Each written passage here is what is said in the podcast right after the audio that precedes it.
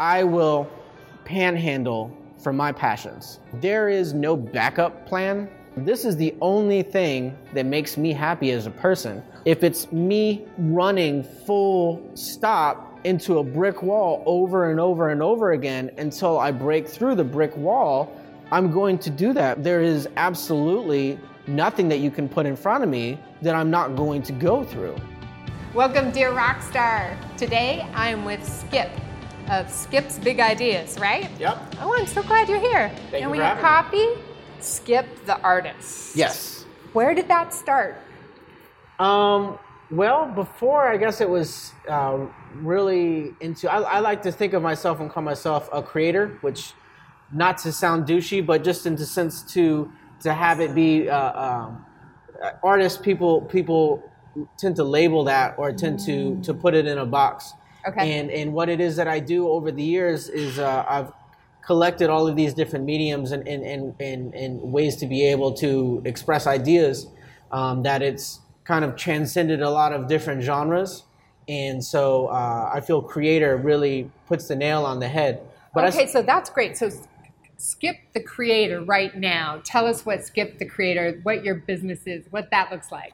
I have a brand. It's called Franchise Industries, and uh, it's essentially what it is that I do, regardless of, of the medium that I'm doing, is uh, is very satire. It's basically a lampoon. And what Franchise Industries does is it does the same thing, but in a reverse perspective. Okay. So it's the it's the opinion, the hypothetical or imaginary opinion of the people at the top down Looking down. looking down. And so your work right now includes what?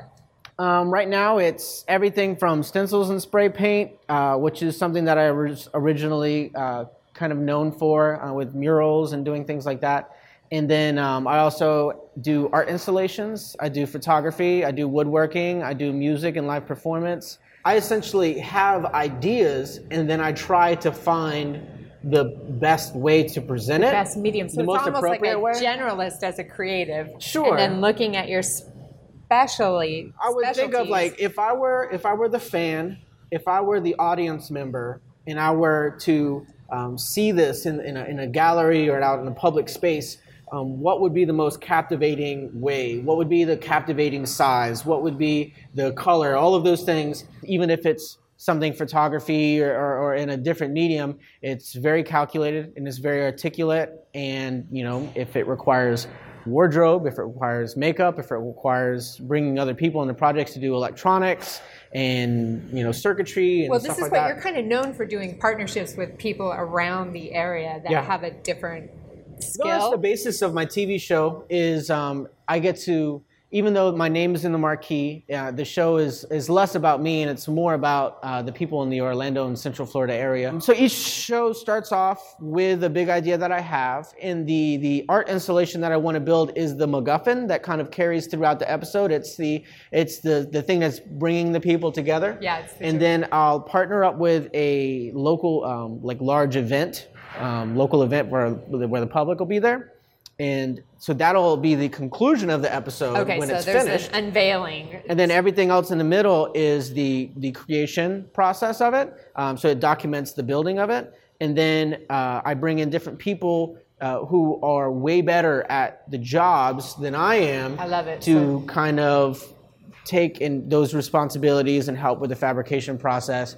And uh, so I've been able to collaborate with carpenters, electricians, local businesses and organizations, um, and it's been a really rewarding process. And my goal is at the end of it, when people see it, that it's something that's a celebration of Orlando and the people that, that live and work here and create here, as opposed to just me being able to put a spotlight on myself. I did this. Uh, uh, banana installation. The- the banana? one of my first big ideas, actually, and it was a 20 foot giant banana that was uh, set atop and squishing the Chiquita banana lady underneath it. Very Wizard of Oz, Wizard of Oz-ish. Okay, she's like hands and banana. hands and legs kind of splayed out, and fruit everywhere, all over the place. And it's it's kind of. Uh, So the banana is also squishing other fruit. well, the fruit is just all over the floor. Of the? Basically, she was she was carrying this giant banana on her head, and it was too much for her, and it crushed her underneath it. The weight the weight of it, right? And uh, then the whole scene was roped off like a police uh, crime scene. Okay, so this is a live scene at an event. Yes, and and it's called Exploita el Tercer Mundo, and it's got like a little banana sticker on the side of it, and it means exploit the third world. And so basically, it's it's that top down lampoon, that satire, where it takes a a very um, blue approach, but it does it so strongly that that's the satire. So talk to us. How long have you been on this creator role journey? Um, well, I've always been a musician, and what do you? What's your? Well, I do a lot of stuff now, but it started off with um, my father was a music, um, uh, excuse me, a minister of music. Yeah. Uh, in the church. Yeah. And uh, so I grew up in the Baptist church, and so with the choir Your hair and probably bands and did had a really good. My hair was Baptist a lot different back then. Um, but I had much more of a conservative haircut, and I was much more of a conservative person back then as well too. But so I played in, uh, you know, I sung in the choir and did all that, and then when it came time for school, I started picking up instruments. And um, So what do you play now? play now, I play a bunch of stuff. Like? uh, I can play keyboards and guitars and and horn instruments and you know a whole lot of stuff in between. But I did the the marching band. Uh, I was a music performance and education major in college. Oh, okay, so for a this few was years. your passion. It was my only thing that I ever thought I was going to do since I was a little kid. I just wanted to be a professional saxophone player. And Awesome. um, Kenny G. not Kenny G, but uh, hopefully, Giving my age away. hopefully, no, okay, so I know who. was your inspiration? Um, I wanted to do jazz, so, okay, so I would say probably a little bit more of a Coltrane. Mm-hmm. But when I got to college, um, I was on a full scholarship for music, Two. and um, my teacher only wanted me to do classical music, and I wanted to learn jazz, and uh, it was a constant struggle, and I just felt like I was putting in so much work at this, and I wasn't getting anything out of it. And then after three years or so in my psychology class, we started watching a whole bunch of really crazy movies that kind of helped shift my perspectives towards which one specifically? uh, Clockwork Orange, Memento, Fight Club, um, a lot of movies I'd never seen before growing up in the church environment and atmosphere. And uh, they had me reevaluating a lot of my personal beliefs and ideas. What was the question that those movies brought up? Um, well, the teacher was the in my psychology class was a huge preface for it because the first day of class, it was a one of those mass classes, uh, like lecture hall classes. Yeah. So it was like 500 people in it, and uh, so he he comes up in front of the class and he he says, you know, everyone here, regardless of whether they realize it or not, is here as a result of of other people's um, decisions and wants and desires, and not of your own. Um, and there will be a point in your life in which you'll realize what your wants and what your needs are, what your interests are, and who you are as a person. And hopefully that happens sooner than later Oh, in your wow. life. Like Um, wisdom, right? yeah. Like this. We work so much. it was like way over all of our heads. I think. Sure, right? yeah, Like- we're way over all of our heads. I think, and uh, so we got into it, and it was just, it was just the, you know, it was the the the the catalyst at the perfect time in my life in which I needed it the most. You well, know, two things, right? Like as an educator, it's so disappointing to hear the fact that, right, you go because you have this love of this, but then the, the instructor decides to live out their dreams through the student, right? And Sure. so you don't get to really pursue your passion, but then it is time to step Yeah. back, right? So you have this awakening. So then what happens? uh, I really started to absorb a lot of the stuff talking about in the class and and uh, kind of like that Pavlovian response of you know stimulus and response and realized how I really fit into that how a lot of my everyday and the things that I thought and believed were really just responses from things that I had been taught and I had never really actually asked the questions as far as what it is that I like, need, think, feel. And uh, so I started digesting a lot of that and, and started doing a lot of that thinking. And when they played Fight Club, there was a lot of, I really resonated with that kind of anti-authorian, uh, anti-authoritarian message of being a little on the fringe, being a little bit of that black sheep, and outside of um, the everyday that most people probably would um, be like average life, real life, Yeah. and, and seeing maybe a little bit of that um, that uh, false mirror Yeah, yeah, yeah. aspect of it. And uh, so I stopped going to class, um, all my classes, and I started trying to figure out who I was and what I wanted. And I figured out that I wanted to do audio recording and I wanted to get into music in the studio sense of it. Right. And so I dropped out. I sold my saxophone and I bought a computer and a Pro Tools rig and started teaching myself how to record. I enrolled in uh, Valencia East Community College Yeah. into their audio recording program and uh, started really getting into that. And that set forth a, a series of dominoes in which I met people that encouraged I, I, I was inspired and, and, and exposed to certain kinds of music that I had never heard before that I, that really took me to the next step um, uh, introduced to people that really helped take me to the next step and before I knew it I had never really been a vocalist I was always an instrumentalist and then I was writing and I was performing and I was making my own music And how And- old? How old were you then? I was in my early 20s Okay. What? And you had family that probably responded to this. yeah not well Yeah. Um, I don't have a relationship with my family, Oh. Okay.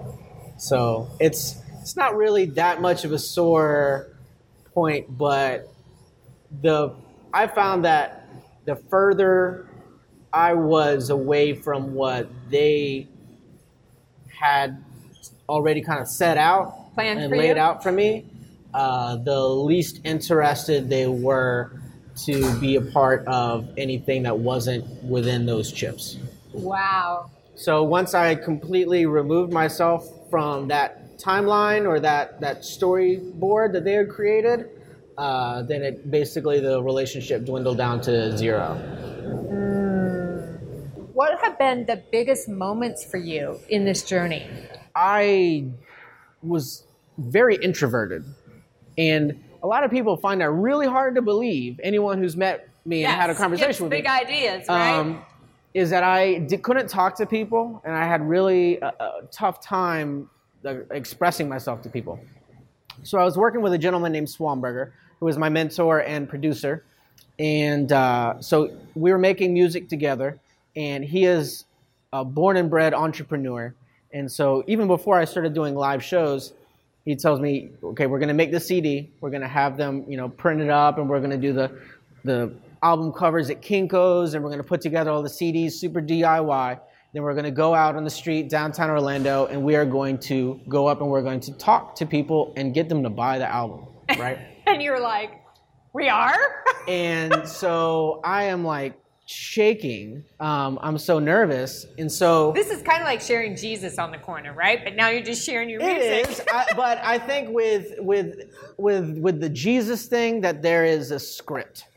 okay. know? Yeah, with your own music, it's like, what do I say? It's very it's it's you know with the with the if you want to call it the quotation the Jesus thing there is a script in which they are going to ask you certain questions you're going to have certain responses okay, you know, so like- take me to the corner. What happened? Uh, so I'm walking up to strangers, and you know these are people. They're having you know having their drinks. They're hanging out. They're listening to music. They're doing their thing, whatever. And you walk up, and you're like, you know, "Hi, my name is Skip, um, and I'm a musician." And um, You're you like, know, I have what? this I can't hear CD. you. And they're like, "What?" And I'm like, "I have a I have a CD, uh, and I, I wanted to know if you wanted to buy one."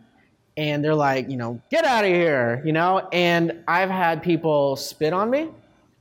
I've had people take my CDs and throw them, or throw them in the garbage. Um, whole tables of people laugh at me. And uh, for someone who is introverted, that's not the, the greatest response and reward that Yeah. isn't encouraging for someone opening up. And so I'd go into the bars downtown Orlando and I'd go into the bathroom and I'd shut the stall and I would cry like for 10, 15 minutes. Yeah. And then I would pull myself together I'm there with you, man. I can feel and you know like you know this is what i chose this is my this is my decision i'm here as a result of a choice that i made no one else put me here and i have to go back out and i have to keep trying and after days and weeks and months and even years the consistency um, affected people and people would be like you know what i see you out here every night um, you don't How long did you do that? for years Years. For you were out selling it on the street. and that was my main source of income was was selling those CDs and doing shows and selling them at shows and For how long? For for all the way up until probably 2012 is when I left music. About 10 years. So for 10 years, you supported yourself by live gigs and selling CDs. on the street. yeah. You are definitely a star. Thank you. I'm a, I grew What a very thick skin, uh, thick skin and sharp teeth. And then a friend of mine, uh, he was like, "Hey, you know, you have this really cool visual perspective, even with your music. Um, there's this art show we're doing. It would be awesome if you tried to paint something." And uh, so I did, and it was this um, portrait of, of someone, and I did it all with layered stencils and spray paint. And I, I, I, I'm very attracted to uh, clean lines, no overspray or drips or anything like that. And so I did this piece and hung it, and everyone just kind of walked past it, like one after another after another. Like everyone would like stop and look at this piece, stop and look at this piece, walk past my piece, and then look at another piece. And all of the pieces in this art show were all stencils. They're all supposed to be stencils and spray paint. And so I got to the end of it, and I'm like, you know what? This just really sucks. I need to go back to the bathroom and cry. No, I didn't do that. Uh, was past that stage, but I was kind of pissed. And I'm like, you know, what's going on? Like, I put all this work into this. I think this thing is badass. But like, This everyone's just walking past it, right? And everyone's like, wait a second, that's stencils and spray paint. I thought that was screen printed. And I'm like, no, this is all hand cut stencils and spray paint. And then everyone was like, wow, you know? And they're like, that's really good. You should do more of that. And that led into doing was a little, that at like year 10 or where did that start? that was about at my nine year, I think. And This is so important for people to hear. Like, you know, it's really easy to see now that you got a show. sure. Right? It's like, woo. In retrospect, it's, it's weird because it's like a lot of people don't realize, a lot of people only know about me, for instance, about what it is that they they've personally experienced. So the fact that like for the first 20 years of my life I was a Bible thumping Southern Baptist, you know, like that's weird. Or the fact that I was like an, a saxophone player all the way through college and first chair at UCF Orchestra, that was my passion. That's weird And life dream. and had no interest at all or that I might even pick up like a paintbrush or do anything in the art world ever. That's kind of weird from what most people know about me now. And uh, What was the next big thing that happened on your journey? um, the art crew that I'm a part of Yeah. called B-Side Artist, we had an opportunity to go into a, a, a, a it's like a street wear, street culture kind of clothing store that was around at the time called Death by Pop. And we had an opportunity to go in and pay half of the rent, take half of the store, and be able to put all our paintings up and our, you know, art T-shirts and merchandise and stuff like that. Exactly. So we were like, awesome. So we got together, 20 something of us, and you know, everyone kind of split the half of the rent. And then set up everything in there. We were in. And then uh, one of the, the chief members, Swanberger, he went on tour with his music group. So he was in Europe, so he was out of the picture. And then the owner that we came in with, she's like, sorry guys, I can't do this anymore. I gotta go. You can figure it out if you want to or not. Oh, so meaning but you got to come up with the whole rent. you gotta figure it out. okay. So I conversed with him over email, Swanberger, and he's like, "Well, you know, you either have to take on the responsibility or don't, but you know, you got to figure it out because I can't really be a part of it." And uh, so I was like, "All right, well, you know, I'm going to do this. You know, I've never done this before. I've never owned a business before. Yep. You know, never been in this leadership management role before." But I'm going to do it the best that I can, and I'm going to learn as I go along. So I came up with a, a business plan and a business proposal. We were going to take over the whole space. We were going to meet with the landlord to give them this business proposal, try and work out something with the rent, and then we were also going to rent it as an event space and have yoga in there, have a school in there, have community paint Multiple in there, revenue streams. and just really just try and bring attention towards it as an art spot.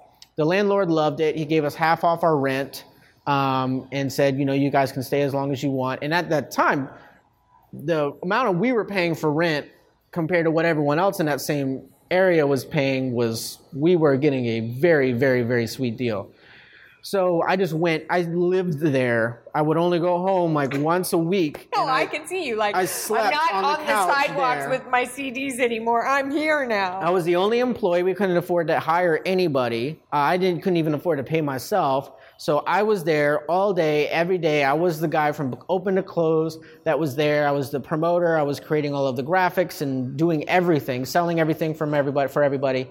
And uh, we did it as a pop up, and we were there for four months. We threw some amazing parties. It was a really, really great uh, environment and space. Um, but then we ended up closing it down because I just couldn't pay my rent anymore. You know, like I was. what was the takeaway from that? The takeaway was is that I am the kind of person that once I put my mind to something, I am like a, a pit bull that you can't change my mind. And if I have to stay up for a week solid without any sleep, if I have to not eat for three days, if I have to, you know, like everyone has got a buffer. They have a savings account, Yeah. you know, in their life. And for me, like I will panhandle for my passions. There is no backup plan for me. There is there's with all of the things that I'm good at, I have no degrees, I have no formal education, I have no like oh, I could just throw all this stuff on a resume and go get a job. You know, like this is the only thing that makes me happy as a person. And if it's me running full stop into a brick wall over and over and over again until I break through the brick wall, I'm going to do that, broken bones and bloody or not. Like, there is absolutely nothing that you can put in front of me that I'm not going to go through. And that's exactly what I feel like my life has With been over and over need and to over get again. where you're at. Exactly. What's your definition of success for you?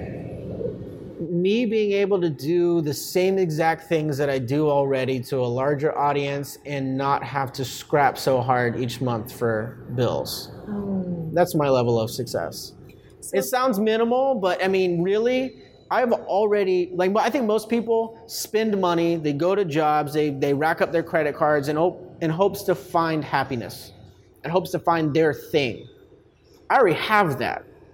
So like I'm saving so much money every moment of every day because I'm not searching for anything. Mm. So all I'm doing is finding ways to survive in a world that's based around dollars. So I'm trying to find a way to be me, to create the things that I'm creating, but also attaching value and dollar signs behind things so that I can get to the next level and the next level and the next level. Because what it is that I've found with whether it's the music industry, whether it's the art industry, or whether it's the film industry, you have to have money to make money. You have to have money for materials. You have to have budget for promotions and getting yourself out there. Any person that you see out in the world who is successful has someone behind them with a checkbook. And either you have those friends or those family members that are doing that for you, or you have to create your own revenue stream. And that's what it is that I do every day of finding the balance between being an entrepreneur, being a workhorse, and being a creator at the same time. So, how would you describe your why?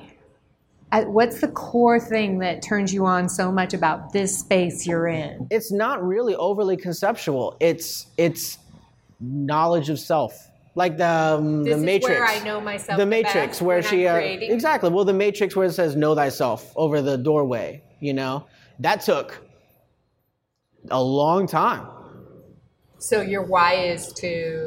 to be myself. And what would you say to the person that feels like they're still stuck? Like they're not getting to live as much of who they are and what they're what really turns them on. I I feel like safety nets are hazardous and toxic. Um, and I feel that a lot of people who, first of all, I would say that a lot of people are trying to live out wants and dreams that they've seen someone else have, and they're like, I like that. I want to do that. But that doesn't necessarily mean that's who you are. Mm. Because for every one A list actor in Hollywood, there's a thousand people, 10,000 people, as you know, people who do hair and makeup, people who do CGI on computers, people who run cords and cables and cameras, and people who go and get coffee. You know, and you just have to find what it is that you're really great at and what you're passionate at and what fulfills you.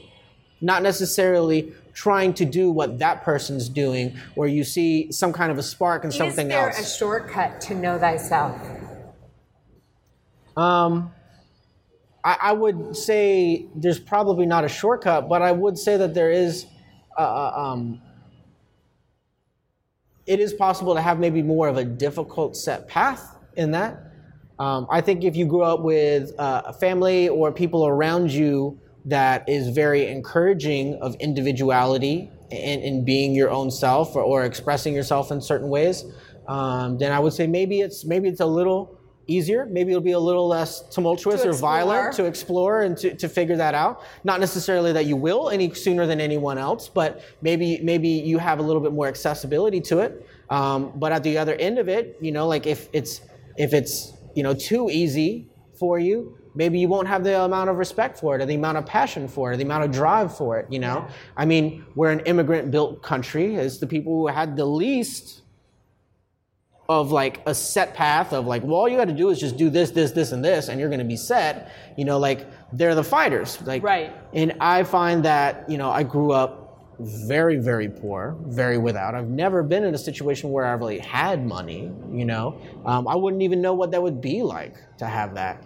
So every day, like my whole life, every year that's gone by has always been a struggle of survival, um, and I always I always try and hide that in my art we because when I present my art, it, right? well, Like, or- I don't hide it in, in, this- in a personal sense, but when I show my art, it's clean, it's perfect, it's exactly the way it is. It's not, guys, I'm just doing the best I can. You know, there is no there is no narrative with what it is that I do. Of, listen, guys, I'm just I'm just softballing it here. I'm just doing the best I can. This is You all I can saying? Like, afford. Is what you're it's all I can afford. It's I will stay up. I will stay up. I will work the extra job. I will do the extra whatever. I will hustle. Panhandle. I will panhandle. I will trade. I will do whatever it is that I can. We believe you. We do. And I will get, I will stay up extra to put the extra production value into it. You know, like I will do whatever is necessary in order to make sure that at the end of the day, when you're standing in front of what it is that I'm creating,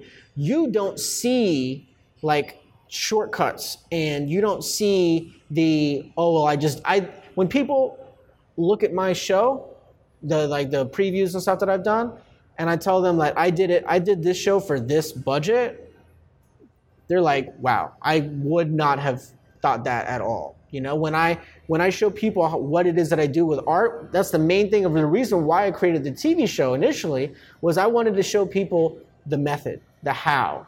When people see how From I make my art, to the finish of an installation, they feel so much more connected to it Yeah. because they see the process in it and they're like wow i had no idea that that went into that because i what i learned from that first art show was is that when you show something that is is perfect and has clean lines and looks like it could have been done on a computer it looks like it could have been done in a machine people lose respect for it because they don't see Know the story. the, the story behind it So, if you were putting your life thesis in a mantra or a line, what would it be?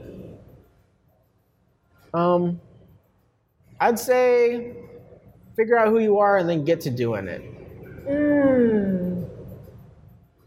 Because just like with the, the psychology teacher that I had, I think it's tragic um, when you are 70 years old and you finally figure out, you know, who you are, your personality, your sexuality, your your interests and passions and stuff. And you know, I feel fortunate, despite the fact that I had a lot of uh, violent changes, lots of 180s, lots of like being wholeheartedly this, and then figuring out that that wasn't right then, or at least at the time that I changed to, and having to make that hard switch on all on the decisions that that I found to be wrong or they didn't work.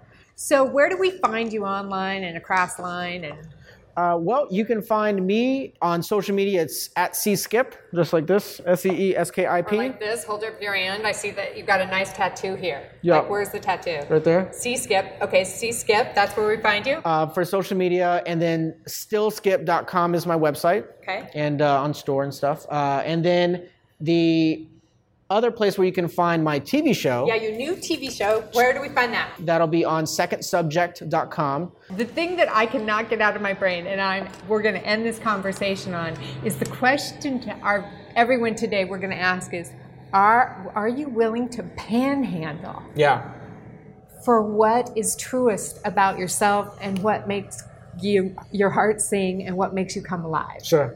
and and be that courageous because your life will grow into this beautiful thing that might look very very different Yeah. And then before you know it, you're doing art and have a TV show, and you never would have thought that you. and you're a dear rock star Yes, thank ma'am. you for your time Thank you for having me.